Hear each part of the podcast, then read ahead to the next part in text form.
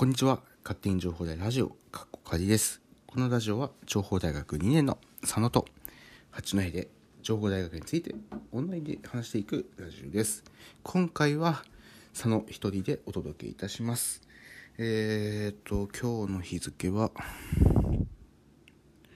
えーと、22日、8月22日土曜日でございます。おはようございます。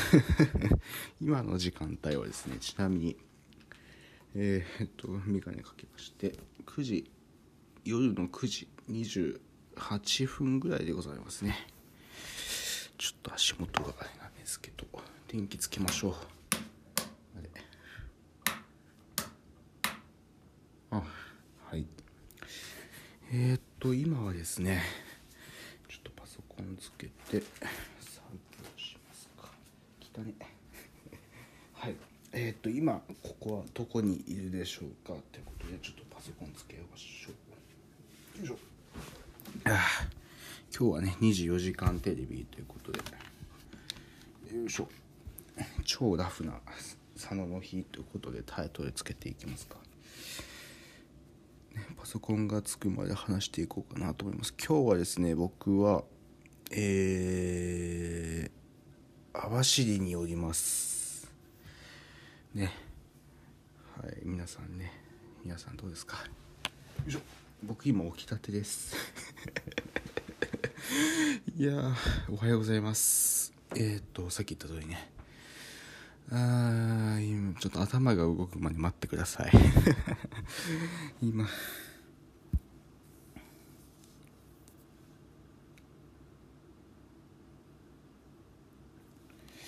よいしょ。ちょっとね、せっかくなので、目覚ましがてら、えー、冷蔵庫開けて、こちらですね。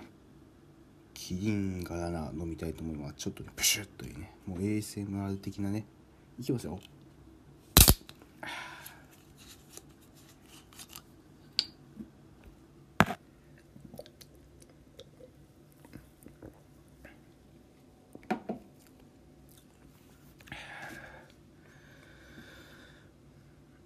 いいっすね。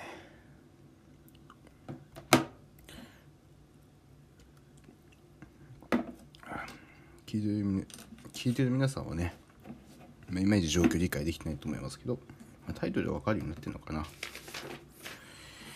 えっと、今日は、えっと、そうです、さっき言った通り、網走、網走に来てまして、で、網走ってどこかっていうと、大体、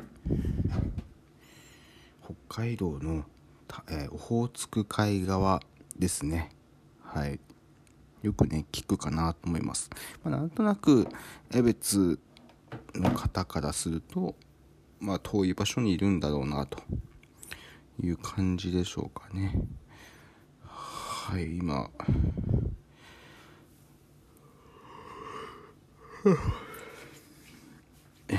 だいぶ、情報渋滞してますね。ああ、パソコンついたけどちょっと話しますか。えっ、と、今どこにいるかと言いますと、えっ、と、ここは、そう、網走です。で、時間は夜の9時半でございます。で、おはようございますなんですよ。えっ、と、今日の朝ですね、朝札幌出まして僕札幌済みなので札幌出まして、えー札幌からょっと寒いな。よいしょエアコン止めよう。よいしょ。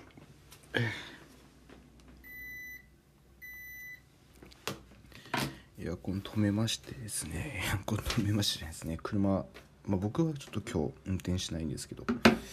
えっ、と札幌出まして網走に来て、まあ、ホテルインホテルインしたのはえっ、と夜の7時過ぎぐらいでしたかね。それぐらいにホテルインしまして疲れたので僕は速攻でお風呂入ってお風呂はシャワーですね。シャワー入りましてえー寝たと。寝て起きたという形でございますね。いやで僕はこれから、えー、プロジェクトのお金の関係のを一気に計算しちゃう。いやまずね必要となる機材をちょっと確認して大体目安ついたらお金をドバドバと分配していく、えー、分配してってワードじゃなくてエクセルですね。エクセルでちょっと計算出してえー、ちょっと先生の方に提出みたいなことです。をしようかなとこれから思ってます。うん。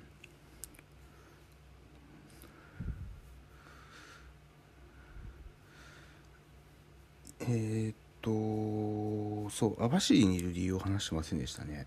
えっと網走にいる理由としましては道の駅巡りのコーナー皆さんねご存知でしょうか。えっ、とそれで来てます。行きはですねえっ、ー、と道の駅あれどこでしたっけ？えっ、ー、と今日は本当にこんなテンションで、ね、白滝ですね。道の駅白滝に来ております、えー、道の駅白滝に来てえー、まあ、ここにいると。いう感じでございます。網走白滝って一気にあその後も道の駅行きましたね。白滝行った後うんとどこでしたっけ？女満別に行きましたね。女満別行って、えー、網走のホテルに来たという形でございます、えー、まあ、安いビジネスホテルです。っていうのもまあね、えー、一人一人部屋を家族でそれぞれ借りたという形ですので、まあ一緒ではないんですね、まあ、そんな感じでちょっと今日合わせてきておりまして、まあ、途中ね道中まあもちろん美味しいもの食べました。えっ、と僕はまあその土地ならではのものをね食べればいいんですけどえー、その前にお腹が空いてしまったのでね普通に高速道路の砂川で、えー、ご飯食べましたね。意外と声響くの怖いなここね。あんまり近所迷惑になるとね良くないですからあんまり大きい声出せないんですけど、えー、おそばとかけそばと、えー、ネギトロ丼がね入ったものを食べました。うん。ね、美味しかったですね。でその後ですね、えー、その土地ならではのものを食えやと思うんですけど夜ご飯はビクトリアステーションで、えー、チキンとカットステーキが乗っかってるやつですね、えー、食べました。あのきちんと野菜もね食べましたから僕ね。はいということで。まあ網走に来てどうだっていうと特にねないんですけどなんかちょっと涼しいかなぐらいで札幌からね比べてまあ車移動だったのでそこまでその外に出て、えー、外の風を感じるっていうことはあんまりなかったんですけどあん、うん、じめっとしないかな、まあ、今日もともと札幌でも、えー、6ヶ月ぶりでしたっけ？なんかねそれぶりぐらいに最低湿度を記録したというか更新したみたいな。更新ではないですね、えー、結果が出たということで、まあ、今日もともと低い日ではあるんですけどね。もともねこっちの網走の方っていうのももともとそこまで気温が高くならない方だと思う。確か。違ったらごめんなさい。ね。まあなので、えー、そこまで気温は気にならなかったですけど。うん。まあ、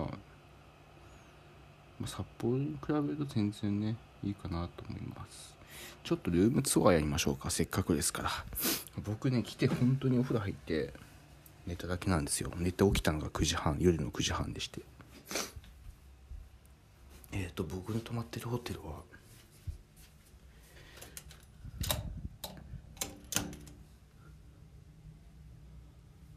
これですね。えっ、ー、とちょっとめっちゃ響くから小さい声でいいんだけど、えー、鍵を、えー、照明のところにぶつ刺したら照明がつくみたいな感じです。でここがですねえー、バスとトイレですね。浴槽と、えー、浴槽と、えー、トイレが一緒になっているところですね。はいあのそこまでひどくないですね。うん。奥行きお風呂の奥行きなんですが奥大体手伸ばしたぐらい佐野が手を伸ばしたぐらいですね。で横幅ですが横幅は、えー、佐野が、えー、佐野の、えー、左肩から、えー、右腕を伸ばした先っちょぐらいまでの広さですね。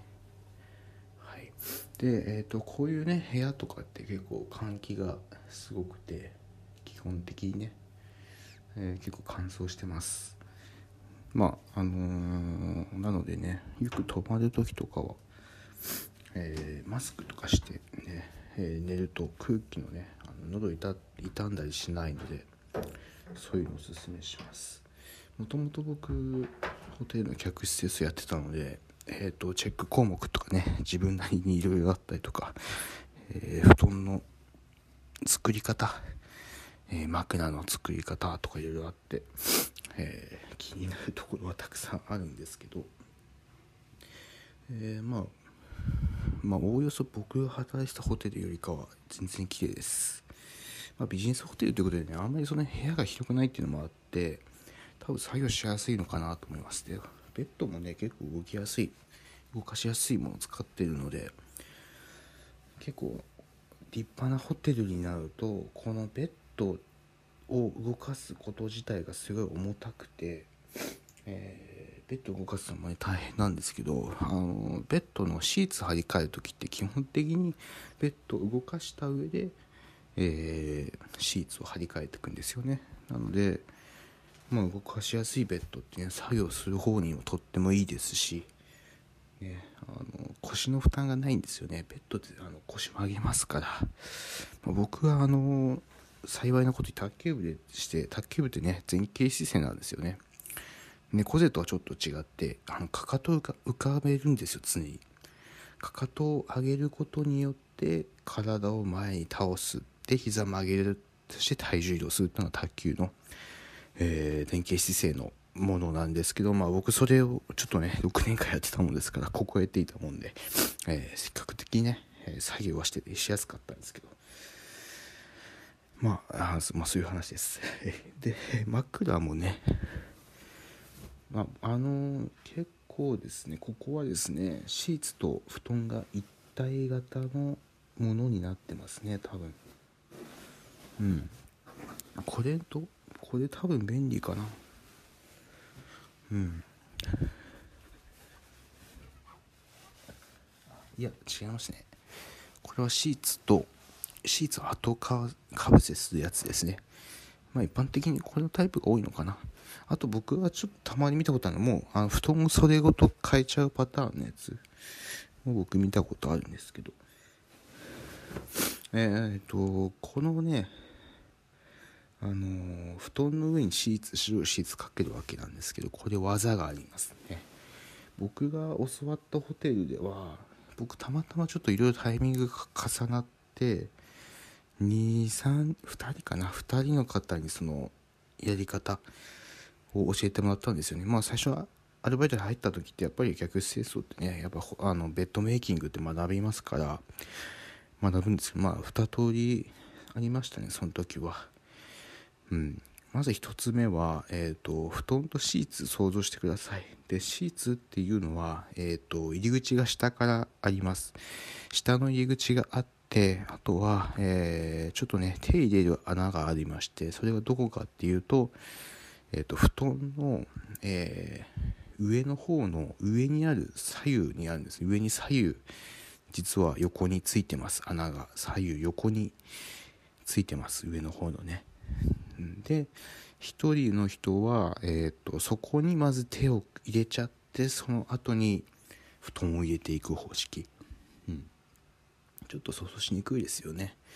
今ちょっと実演しようと思ったんですけどね。ちょっと迷惑なことになりそうなのでやめときますけど。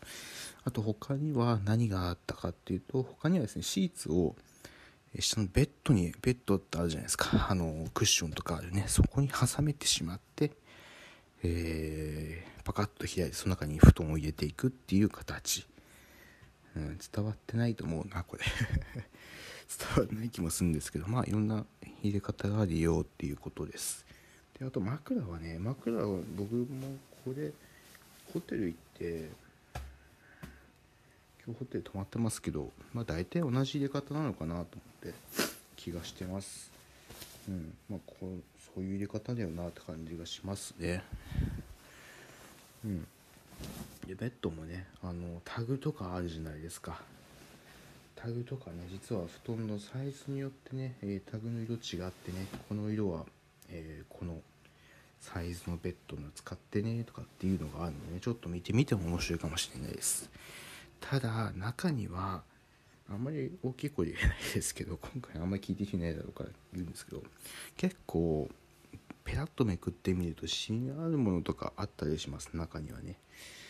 で僕も一応子供がおもらししたと。でまあしました。ごめんなさい。すいません。ということであったらしいっていうのが僕のところにも一応来てで僕ベッドマンだったんですよ。あのベッド専用の、えー、作る人。あのめっちゃ早かったんですよ。僕極めてたんで。なので、えー、そういうのもあって、まあ、あのベッドばっかりやったんでそういうねいろんなことあったんですけどやっぱりねおもらししてしまうとまあ跡が残ってしまったりとかするので、まあ、一般的には交換するのかなと思われると思うんですけど僕のところではいや消臭スプレーだって言ってね やってましたね。うん。あれアウトだよな完璧。あのホテルとか言わないですよ。どこのホテルとかはね、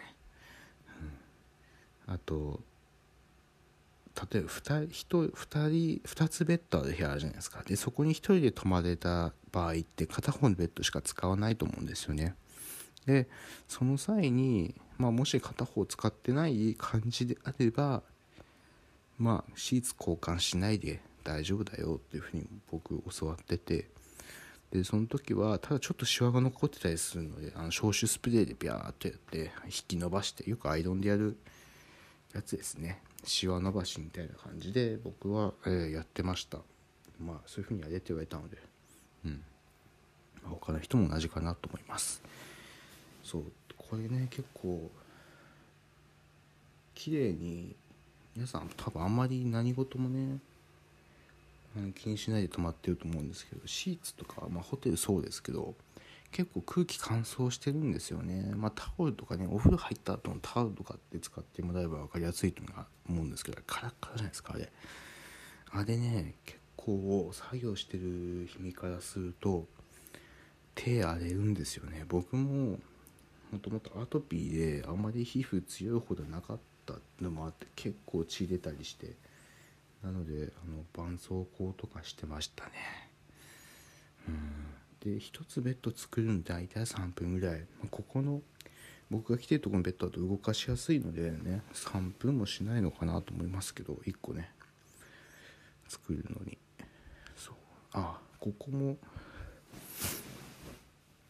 あ山折りですね。そう。あの広げる時にパッとねシーツ貼るんですけど布団に。貼る時にえっ、ー、と真ん中の線が山折りになるか谷折り、えーと、ぴょこって山になるか下がぴょこって山になるか。ちょっと分かりにくいですね。それがあるんですけどここは上にぴょこっという感じですね。はい。まあこれ多分ね客室清掃やってる人しか分かんない話ですけど。うん。そうですね。まあただねえビジネスホテル僕がやってたホテルはビジネスホテル寄りではあるんですけど結構幅広い方が来るようなホテルでしたので。うん。ねそんな感じですかね。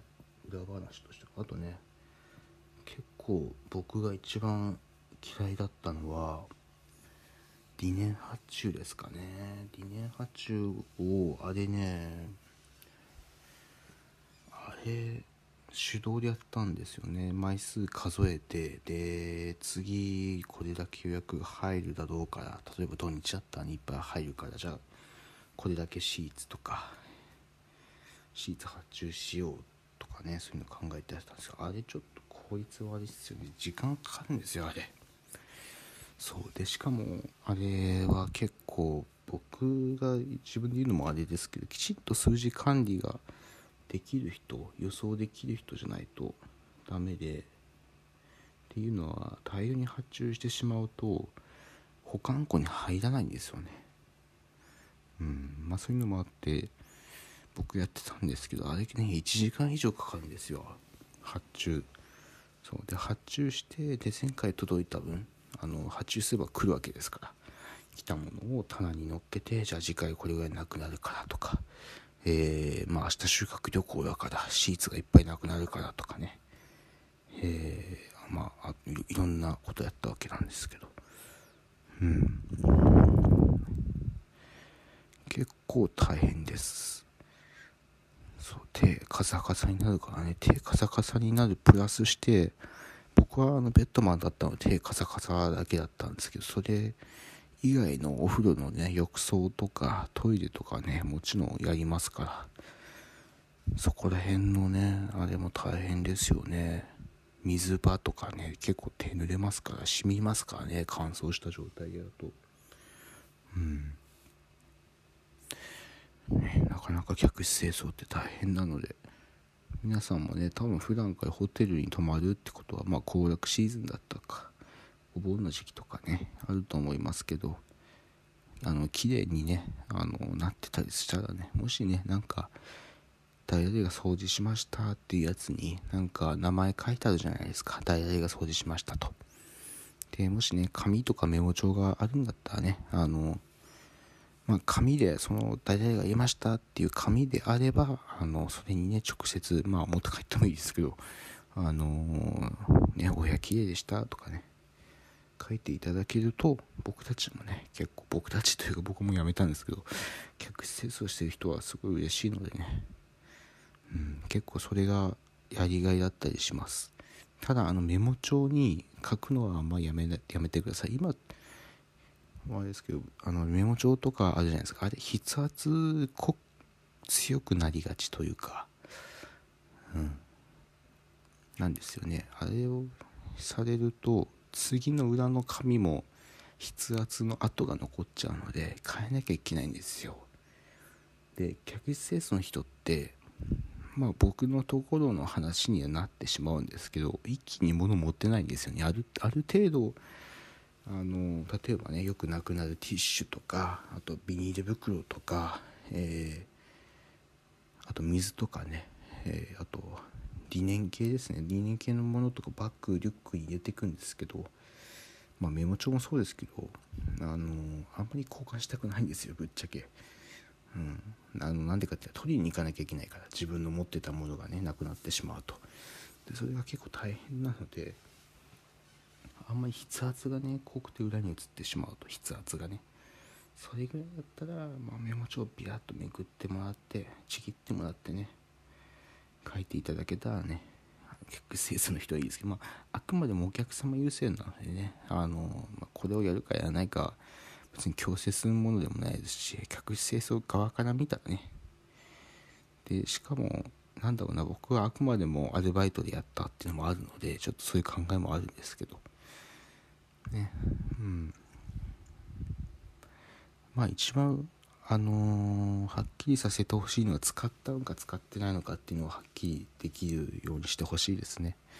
結構客清掃って時間勝負なので使ってないものに関してはもう次々とそのままにしとくんですよね。なので使ったか使ってないかはっきりしてもらえると僕たちも判断しやすいのでね。はい。と思います。うん。まあ日本人のね客さんの部屋に関しては全然いいんですけどあの外国人のねお客さんの部屋になってくるとあのすっごいゴミですから。結構ね日本人のお客さんで、申し訳ございませんこんなにゴミがあるんですみたいなね、えー、書き置きされて行かれる方もいるんですけどいやいやいやいやいやみたいな。もう本当にこんなの大したことないっすよみたいなね。うん。あの僕がやっぱり一番びっくりしたのは段ボール山積み事件ですね。もう何買ったか分かんないんですけど段ボールがもうすっごい積み積まれててで僕たちはその段ボールをまず解体して行かなきゃいけないわけで当たり前ですけどねゴミ捨てるから。でさらに中の梱包材みたいなのとかねそれも捨てていただけたら嬉しいんですけどね。それもまあまあまあまあなのでなんだろうな日本人のお客さんってすっごい綺麗なんですよ部屋、うん、外国人のお客さんは本当大変です。あそう。あとねあの禁煙で書いてあるホテルでタバコ吸わないでください。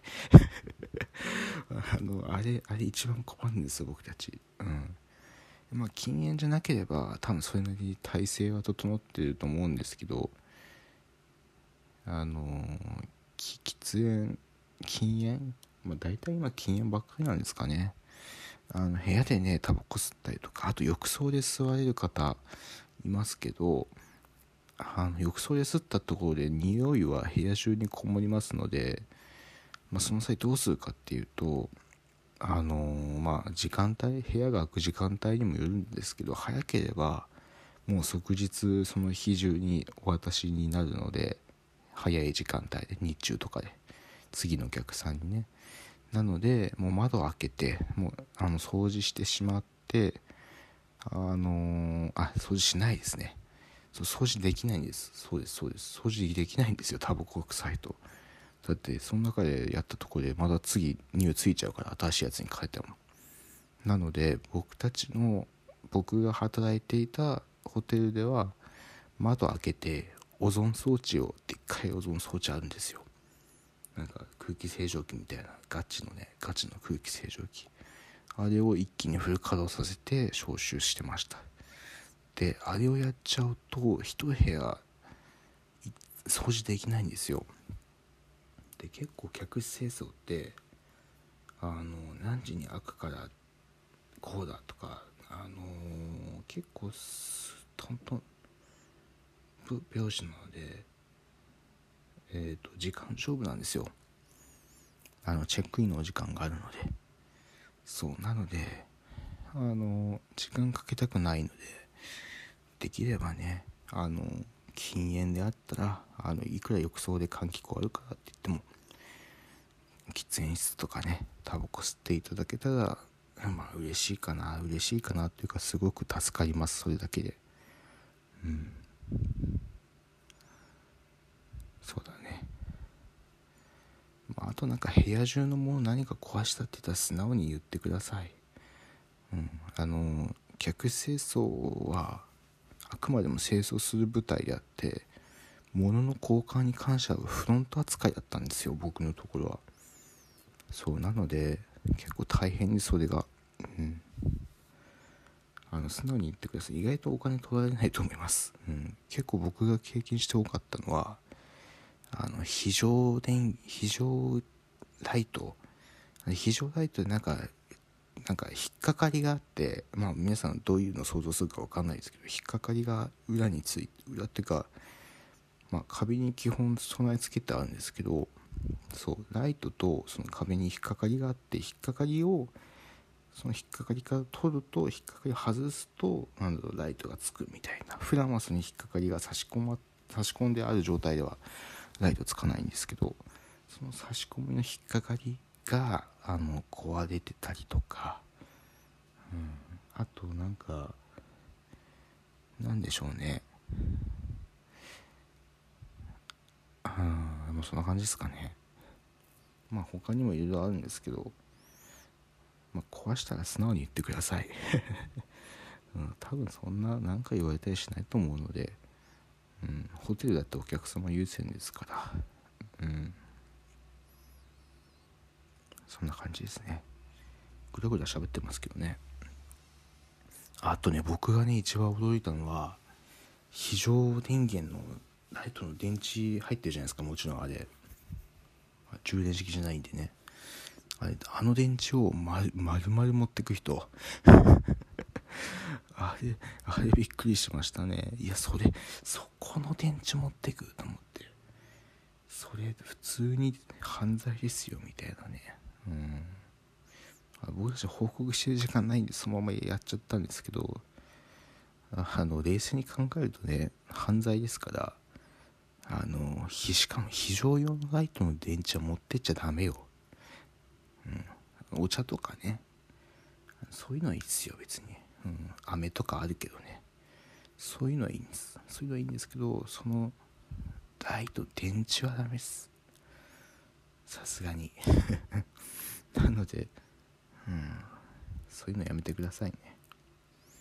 でまあよくねあのー、客清掃してる人って前のお客さんが残してったものとか食べたりするんでしょうみたいなことを言われると思うんですけどえっ、ー、とそこはちょっとね僕はホテル名伏せてるので働いてたホテルね。伏せてるので言いますけどはいあります。そういうこと。でえっ、とホテルそういう時にもし仮にあのお客さんが取りに来た場合はどう答えるかというとさすがにね あの客清掃の人が食べましたなんて言ったらね怒られますからあのそんなこと言えないんですけど何て言うかっていうとその時は確かフロントの方ではまあ、生物とか食べ物に関しては衛生上の管理があるので残します。残してないじゃん。あの廃棄してますってことでお伝えしてます、うん、結構まあお菓子とかであれば全然僕たちバクバク食うんですけどたまにね卵とかね。うん卵とか僕聞きました。僕ちょっと見たことはないんですけど卵とかあとかまぼこ。まあ、まあ、かまぼこもね多分食べようとしたんでしょう。飛行機とかね持ってきないですからね。いろいろね。うんやむやむを得ず。あと多いのはやっぱ飲み物系ですかね。うん。それが多かったですかね。うんまあ忘れああと入れ歯とかね。いやうん。いや入れ歯入れ歯入れ歯置いてってるよみたいな感じですね。入れ歯忘れちゃったらだってねえ。どうしようもないじゃないですか。だって歯ないわけですから。うん。ねそんなのもありましたね。うんうん。まあ、冷蔵庫とかもねきちんと僕と時は中も拭きますし。で忘れ物に関してもきちんとね、えー、部屋番号と見つけた時間そして発見したものの名前記入してますのであの忘れ物があったらすぐ連絡してもらえれば多分すぐあのホテルの人が確認してくれるのでもし気づいたんだったら早めに連絡することをお勧めします。うん、まあ例えば仮にまああのー意外とね客施設まだ入ってない時もあるでしょうしもう出た瞬間にすぐ入るってこともあったりするのでまあちょっとタイミングわかんないですけど、まあ、できるだけ早めに忘れ物したらね連絡してくれたらいいかなと思います。くしゃみの方がね声をよく聞いて結構まあ時間帯が夜ね10時なので今ね10時行ったんですけどあんまり大きい声出すとうるさいのでね僕も普段結構意外と大きい声出してるんですけどね。意外とマイクに音乗んないという。いやうん。まあそんな感じでして、えー、ホテルに来てねこれから作業しようかなと思います。はい。作業の様子はまあ収録してもねどうしようもないので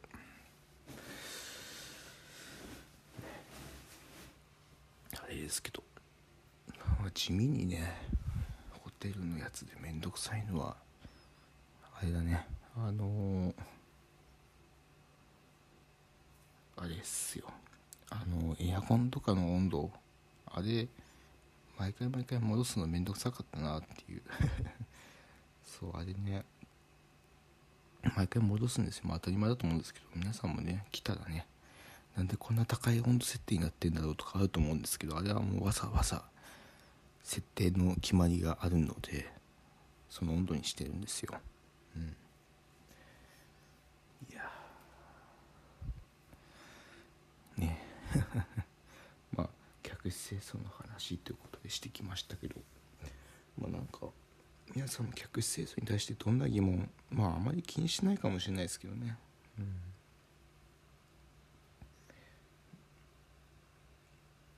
まあなんか疑問とかあればメールメッセージツイッターでもいただければいいかなと思います、まあ、そもそもこの音声がどいつに上がってるか僕は分かんないんですけど、ね、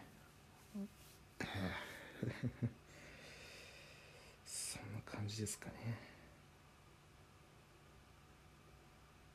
はい。ということでじゃあ私はこの辺で失礼したいなと思います。皆さんもね、えー、少しでもこの情報が役立てばいいかなと思います。ではまた次か次回のね、えー、勝手に情報大ラジオでお会いしましょうね。今日はちょっと静かにボソボソといきました。